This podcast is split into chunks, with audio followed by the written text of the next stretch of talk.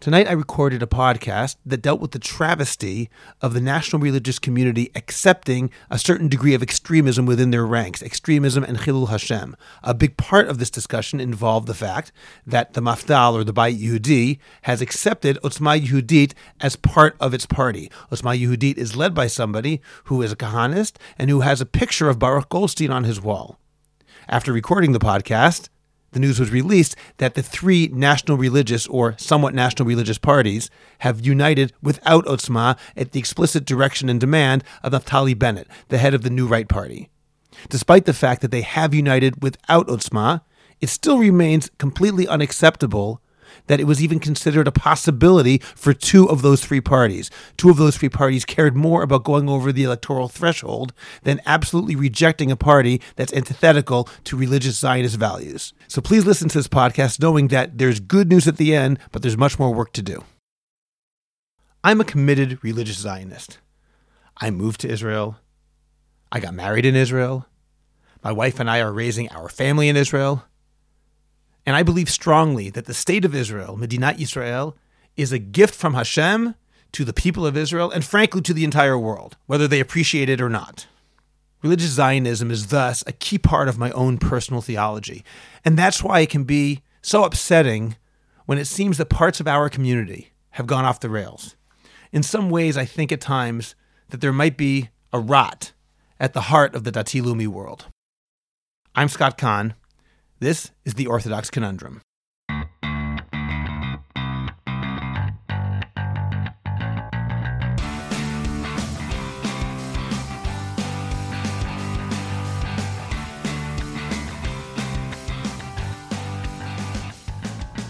This is the Orthodox Conundrum on JewishCoffeehouse.com. I'm Scott Kahn. This podcast is actually going to be somewhat different from what I originally intended. I'm going to speak about what my plan to speak about was all along, but new things have developed in the news recently, which have allowed me to move it into a different direction, which is why I'm actually releasing it sooner than I anticipated. In order to get to my main point, though, let me first talk about something quite different, which will lead into what I want to discuss about the Dati Leumi universe. We're rightly proud when religious Jews act in a manner that's a Kiddush Hashem. And recently we heard a number of such examples. Over the past two weeks, we've heard many reports about the Siyumim that took place all over the world for Daf Yomi. These were, by and large, wonderful events, and afterwards, we repeatedly heard about the wonderful behavior of the participants. For example, Mishpacha magazine, David Bashevkin wrote, I didn't need the WhatsApp reactions to confirm what I already knew would be the case from the start. The Jewish people rose to the occasion. Every speech we've heard growing up, before leaving the bus on the field trip about the opportunity to make a Chilul Hashem or a Kiddush Hashem clearly resonated. From the start, every maintenance worker, every security guard, everyone in the ticket booth got a smile and warm word. Cynics might wave it off and say we knew this was a day we had to be on our best behavior. The press is here. They're wrong.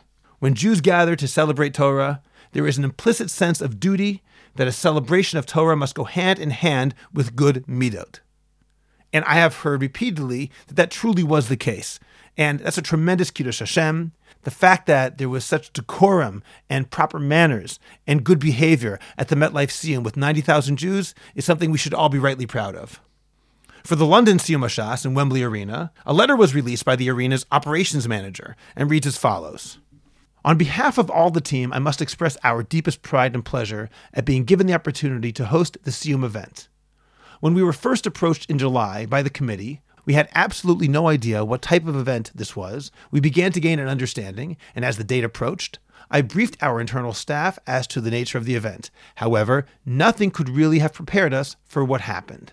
6,748 tickets were scanned at the door, aside from the top table rabbis who entered via the VIP entrance, and of course, all your volunteers and crew. There are a number of points that have blown us away. One, we have a security cupboard in which we allow guests to deposit anything deemed dangerous or inappropriate. At an event this size, we would normally take anything between 700 to 1,000 items. Tonight, we held nothing. Two, there was not a single incidence of drunkenness, boisterous, or rowdy behavior. Not a single one. I have been at the arena for 28 months and accommodated over 300 events in that time. Never have we had no incidents. Three, all the team were blown away by the amount of thank yous that we received at the end of the evening. I actually thought everyone had been instructed to do this. I am devastated that Siyum only takes place once every seven years. The event was a delight for all of us. Anyone who was present should be proud that that was the reaction of the operations manager. The fact that these events have garnered such praise has been widely reported. I'm probably not telling anyone anything they didn't already know. The problem is it puts another event, which you may not have heard about, into stark relief. An event which I find quite troubling, and which I'm going to relate right now. And the reason that it's doubly troubling is that I'm afraid that the problems there relate to a bigger problem at the heart of the national religious world. Today I went to a yeshiva in order to speak to a soldier, a Hesder soldier, who was in Hebron for Shabbat Parshat Chayei Sarah. Now, because Parshat Chayei Sarah talks about Avraham Avinu's purchase of the cave of the patriarchs, Marat Machpelah, this Shabbat has become the big Shabbat when people go for Shabbat to Hebron and to Kiryat Arba, which is the city immediately adjacent to and touching Hebron. My daughter, in fact, went there last year. Now, let me preface this by saying that by and large, of the tens of thousands of people who go there, the vast majority are perfectly fine and do nothing out of the ordinary, nothing that we should be embarrassed of. However, that's not true for everybody. When I spoke to this soldier, and I did go to speak to him specifically about this event, he was telling me about his time there. He was in Hebron both before and after the Shabbat. He knew what Hebron is normally like. He also understood and explained that on Shabbat Chayei Sarah, generally, the Arabs in Hebron try to, I guess, lay low.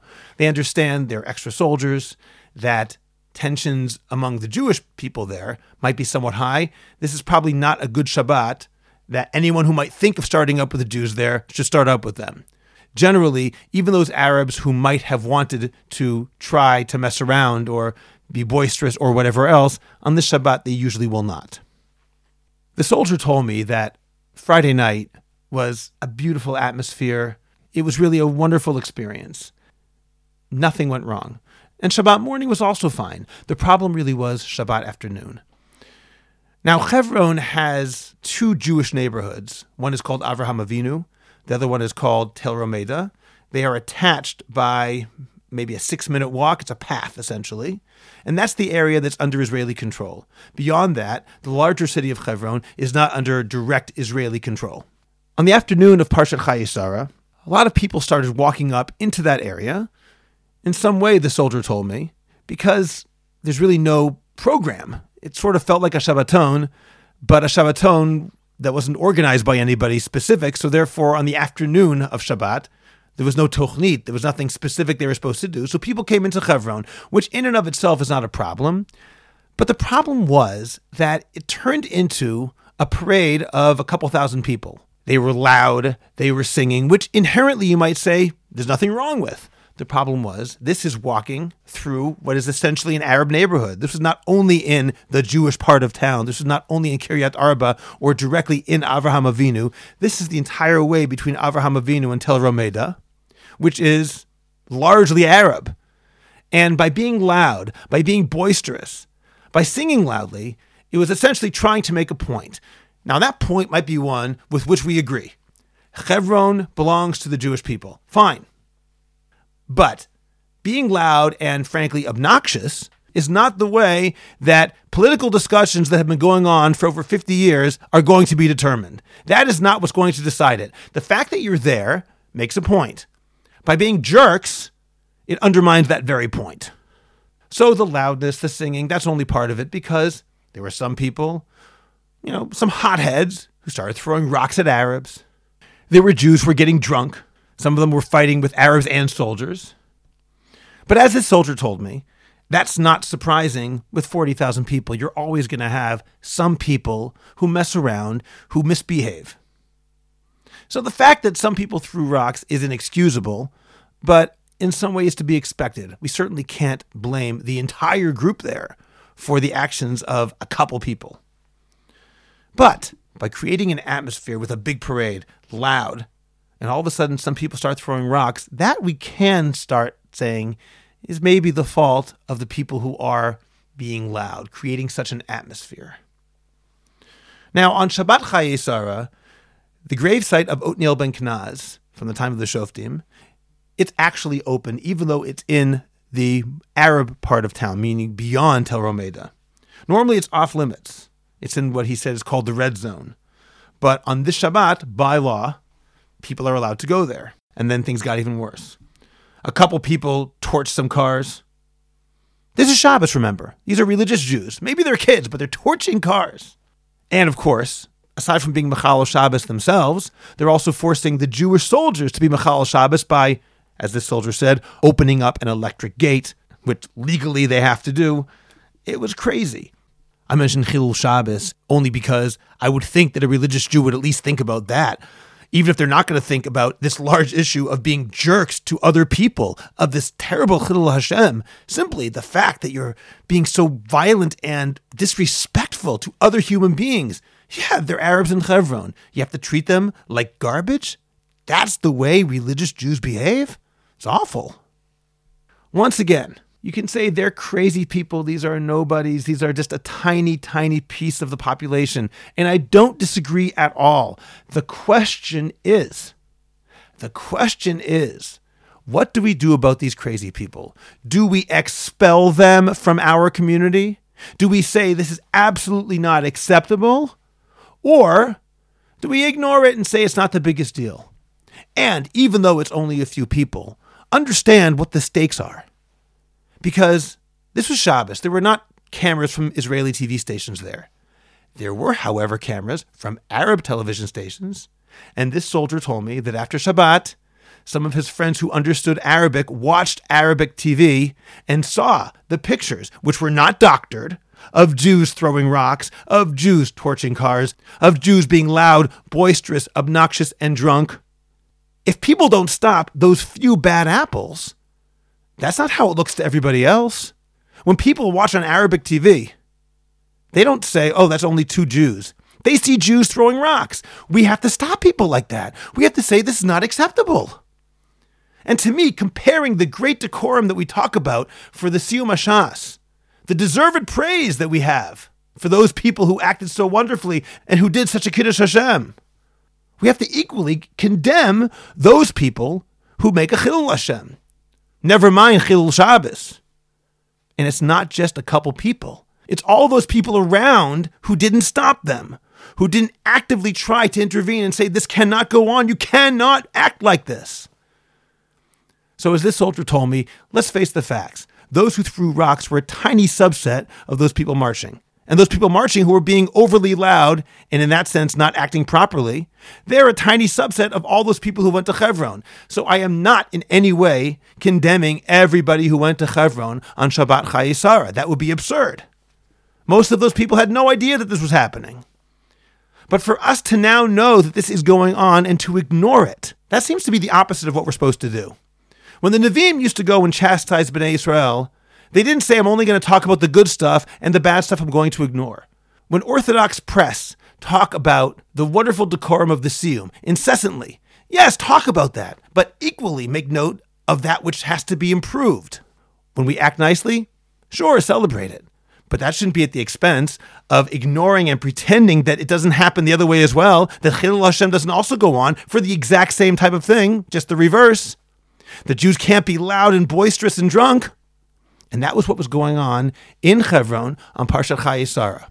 And the fact that those people who act this way are a part of our community, part of the religious Zionist world, and have not been expelled, have not been told that this kind of behavior is absolutely unacceptable, that's our problem as much as it's their problem. You know, Rav Norman Lamm Shlita wrote an article commemorating Yitzchak Rabin's Shloshim about 24 years ago. And he wrote, Let us speak the truth. The Amirs and the Goldsteins, he's referring to Yigal Amir, who killed Prime Minister Rabin, and Baruch Goldstein, who killed 29 Arabs in Marat Machpelah in 1994. The Amirs and the Goldsteins did not invent their depraved justifications for murder out of thin air. It is true that they were weeds in our garden, but they were weeds in our garden. Listen to that line again. It is true that they were weeds in our garden, but they were weeds in our garden. And the same thing is true today. People listening might say, Of course, we don't condone this kind of behavior. But the problem is, we see it happening in a different arena as well. Tonight, I'm recording this on Wednesday night, January 15th. Naftali Bennett came out publicly resisting Prime Minister Benjamin Netanyahu's entreaties that his party, New Right, should merge together with Mafdal Bayit Yehudi. Its name has changed. Naftali Bennett is refusing to merge together with the National Religious Party Bayit Yehudi, Mafdal, because that party itself merged together with Itamar Ben Gvir's Otzma party. What is all this about? In order for Netanyahu and Likud to lead a coalition of 61 seats out of the 120 in the Knesset, they have to make sure that there are 61 members of Knesset who will join their coalition. Because Israel has a threshold where a party that does not get four seats doesn't get in at all, if a party only gets three seats in the Knesset, those hundred and something thousand votes are effectively thrown in the garbage. Because Bayit Yehudi currently is below the threshold, Netanyahu is pushing Bennett to merge together with that party. So together they will be well over the threshold, and those extra three or four seats will not be thrown in the garbage. That is the reason that Netanyahu wants this to happen. And Naftali Bennett, to his credit, has refused to do so. And he says the reason is because Bayit Yehudi merged together with Otzma. What is Otzma? Otzma is run by Itamar Ben Gvir, who is known for having a picture of Baruch Goldstein on the wall of his house. Again, Baruch Goldstein is the doctor who in 1994 walked into Marat Machpelah and gunned down 29 Arabs at prayer. Yes, there are people out there, apologists, who will say that he was doing so in order to prevent a massacre. Let's not even get into this. You don't kill 29 people at prayer to prevent a massacre. This is not 29 people who, with bombs strapped to their waists, on their way to kill Jews. That is not what was happening. That is revisionist history. These were 29 people who were praying. And regardless of what his motivation was, what he was trying to do, we have to say that in an earthly court, this man is a murderer. And to have a picture on the wall of a murderer of 29 people to join together with that party, which is what the National Religious Party has done, is a disgusting action. Now, almost a year ago, before the first of these three elections that we've had trying to figure out something in order to get out of this political deadlock, Rafi Peretz, who runs Jewish Home Bayit Yehudi, asked three questions of Otzma to make sure that they really could merge together. I'm reading now from an article by Jacob Magid in Times of Israel from 27th of March 2019 the article reads Jewish Home Chairman Rafi Peretz says that before he agreed to merge with Otzma Yehudit ahead of the upcoming elections, he required the far right faction to denounce the targeting of innocent Palestinians. Quote, we clarified a number of issues with them before moving forward in forming a technical bloc. The Jewish Home leader said that after he received positive answers to his three main concerns, he was prepared to move forward with the controversial merger. Price tag attacks. This is when hot headed young Jews go and randomly commit acts of vandalism against Palestinians. Price tag attacks. Are you for them or against them? Quote The response they gave was, We are against such attacks. The second issue on which Peretz asked for clarification was attacks and disparagement targeting IDF soldiers. This was in apparent reference to a growing number of incidents during outpost demolitions in which young far right protesters have assaulted Israeli security forces. The Jewish Home Chairman said that the Otzma Yehudit leadership assured him they are against such actions. Lastly, Peretz recalled asking the slate of self described Meir Kahane disciples if they were, quote, willing to unequivocally say that under no circumstance will you encourage the harming of innocent Arabs. Evidently, the Otzma Yehudit leadership's lionization of Jewish extremists, such as Baruch Goldstein, who gunned down 29 Muslim worshippers at the Tomb of the Patriarchs, holy site in Hebron, in 1994, had left Peretz feeling that he needed to clarify this issue in particular. You don't say. After receiving a positive answer to the third question as well, Peretz said he was comfortable going ahead with the alliance. Ben Gvir confirmed the account to the Times of Israel. Okay, so here's a party that he clarified with them in advance making sure that they were against price tag attacks against innocent Palestinians, attacks against Tzahal soldiers, and that they wouldn't harm innocent Palestinians, that they're against violence, in other words. And they said, you know what? We're against it, and we want to join with your party. I'm satisfied. Come on. Can you imagine? All he needed to do was ask them to make sure. Are you sure you're against these things? Okay, then we can merge together. This is the flagship party of the religious Zionist world. And in order to join together with a racist, violent party, he just had to make sure they would publicly say, we're not for those things. Any party that you have to ask those questions should fundamentally be invalidated from the start. Of course, that's ridiculous. The fact that they said, oh, we're not for that anymore or whatever, that's ridiculous. It should already have been disqualified inherently. Now, you might say, okay, that's only Mafdal, but there's another religious party called the National Union, which is a different, essentially national religious party. And they're right now joined together with Bennett and his new right, Yamin Chadash, instead of being together with Mafdal and Otzma.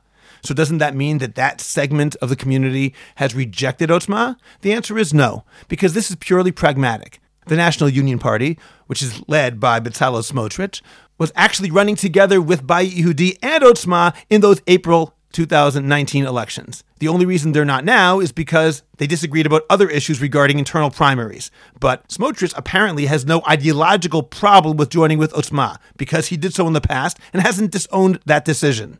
Which means that right now there are three religious Zionist parties. There's New Right, there's National Union, and there is Bayit two of which have no problem joining together with a Kahanist party led by somebody with a picture of a murderer of 29 Arabs on his living room wall. And Naftali Bennett should be commended for refusing to join together with Otzma under any circumstances. I'm reading from today's Jerusalem Post, which reads New right leader Naftali Bennett has strongly rejected the possibility of allowing the far right Otzma Yehudi party to join a right wing religious political alliance, and strongly criticized Prime Minister Benjamin Netanyahu for pressuring him to take the Kahanist group on board. Quote, I will not include someone on my electoral list who has a picture in his living room of a person who murdered 29 innocent people, said Bennett in a statement on Facebook Wednesday afternoon. He was referring to Otzma leader Itamar Ben Gvir, who infamously has a picture of Baruch Goldstein, who carried out the Cave of the Patriarchs massacre in 1994 on his living room wall. This should be so self evident that I am shocked that I need to explain it, continued Bennett. Imagine a U.S. congressman who had a picture of someone on his wall who killed 29 Jews in a synagogue. Does this sound logical? I don't care how much I am pressured. It's not even an option. It won't happen. This is my final decision. Netanyahu has strongly pressured Bennett to accept Otzma, similar to the events of the April and September elections, when the prime minister also strongly pressured the right wing parties to accept the extremist Kahanist party onto its joint list. To me, this is all of a piece. Religious Zionism is a wonderful ideology. It's an ideology in which I believe, but we have allowed extremism to grow in our garden. We have allowed it for many years, and it's time to get it out. To actually believe that two of the three parties that are associated with, in some level, religious Zionism are willing to sit with a party run by Itamar Ben Gvir, who has a picture of Baruch Goldstein on his living room wall. That is something we should be embarrassed about. This is utterly embarrassing. This is awful. This is Chilul Hashem. And how can anyone in the religious Zionist world not care about these developments? It's time for us to establish clearly and firmly that extremism has no place. Extremism has no place in religious Zionist thought. I've told my students in the past that taking any mitzvah, anything, and putting it above every single other value is a type of idolatry. It's a type of avodah. That's what extremism is. And when extremists act in an inappropriate way, beyond the extremism itself, like this soldier, who obviously wants to remain anonymous, saw in Hebron, when extremists act that way, we have an obligation to kick them out. We have an obligation to make it clear that they don't represent us. It is no longer good enough to say, come on, they're crazies, who cares? I know they're crazies, but they're crazies who are part of our community that we have not yet had the guts to expel. And they're not just crazies, because if two of the three parties are willing to sit together with Otzma, then it's not just a tiny group. We're talking about tens of thousands of people who are willing to accept this maybe more, maybe it's even hundreds of thousands, who are willing to go along with it for the sake of some bigger value. I don't mean they all agree with Otzma, but they don't all reject Otzma. For political expediency, they're willing to sit with them. And we as religious Zionists have to tear kriya on this. We have to say this is a complete violation of everything that we believe in. This is a violation of the Torah that we follow. This is a violation of the Judaism that we espouse. This is a complete disgusting violation of what religious Zionism is meant to be. And it's time for us all to do that, to accept that when people act inappropriately within our camp, we must stop it. Racism has no place in religious Zionism, but that is a hope and not a reality because the reality is right now, racism has a very close place and a very serious place and a place of honor in the religious Zionist world. That's the rot at the heart of religious Zionism because so many people are willing to accept this inappropriate behavior, this inappropriate way of thinking. And that's what ties all of this together. What happened at the Siyum Hashas, at the many Siyumim Hashas, was a Kiddush Hashem. If we're going to be willing to publicize that Kiddush Hashem and tell ourselves how great we are, we must at least have as much ability and as much willingness to publicize the Chilul Hashem to ourselves and say, we must stop this now. We cannot allow this to continue. And when religious Zionists or any Jews act in an inappropriate way, we must tell them that does not fly anymore. No more. In some ways, I'm just venting tonight. I don't know if this is going to help anybody do anything. I'm guessing that most of the people who are listening will say, yeah, of course, now what? I don't know what the now what is. I don't have an answer. I'm obviously quite frustrated about it, but at the very least, let's stop just saying they're crazy. That's not enough anymore. First of all, it may not be true. There may be more of them than you think. And second of all, even if they are an extreme fringe, they are an extreme fringe that reflects all of us. They're weeds in our garden. Our ideologies have led to that extremism, and when it happens, we have to kick them out and say that's not acceptable. You're not going to get in the in my shul. We're not going to let you speak in our schools and shuls if you espouse this kind of behavior or ideology. We have to say you're not part of our community. Our community has to be pure, and our job, our responsibility, our achrayut is to make sure that we can be proud of our community, that our community is a kiddush Hashem and not a chilul Hashem. Thank you for listening. I'm Scott Kahn, and this is the Orthodox Conundrum on JewishCoffeehouse.com.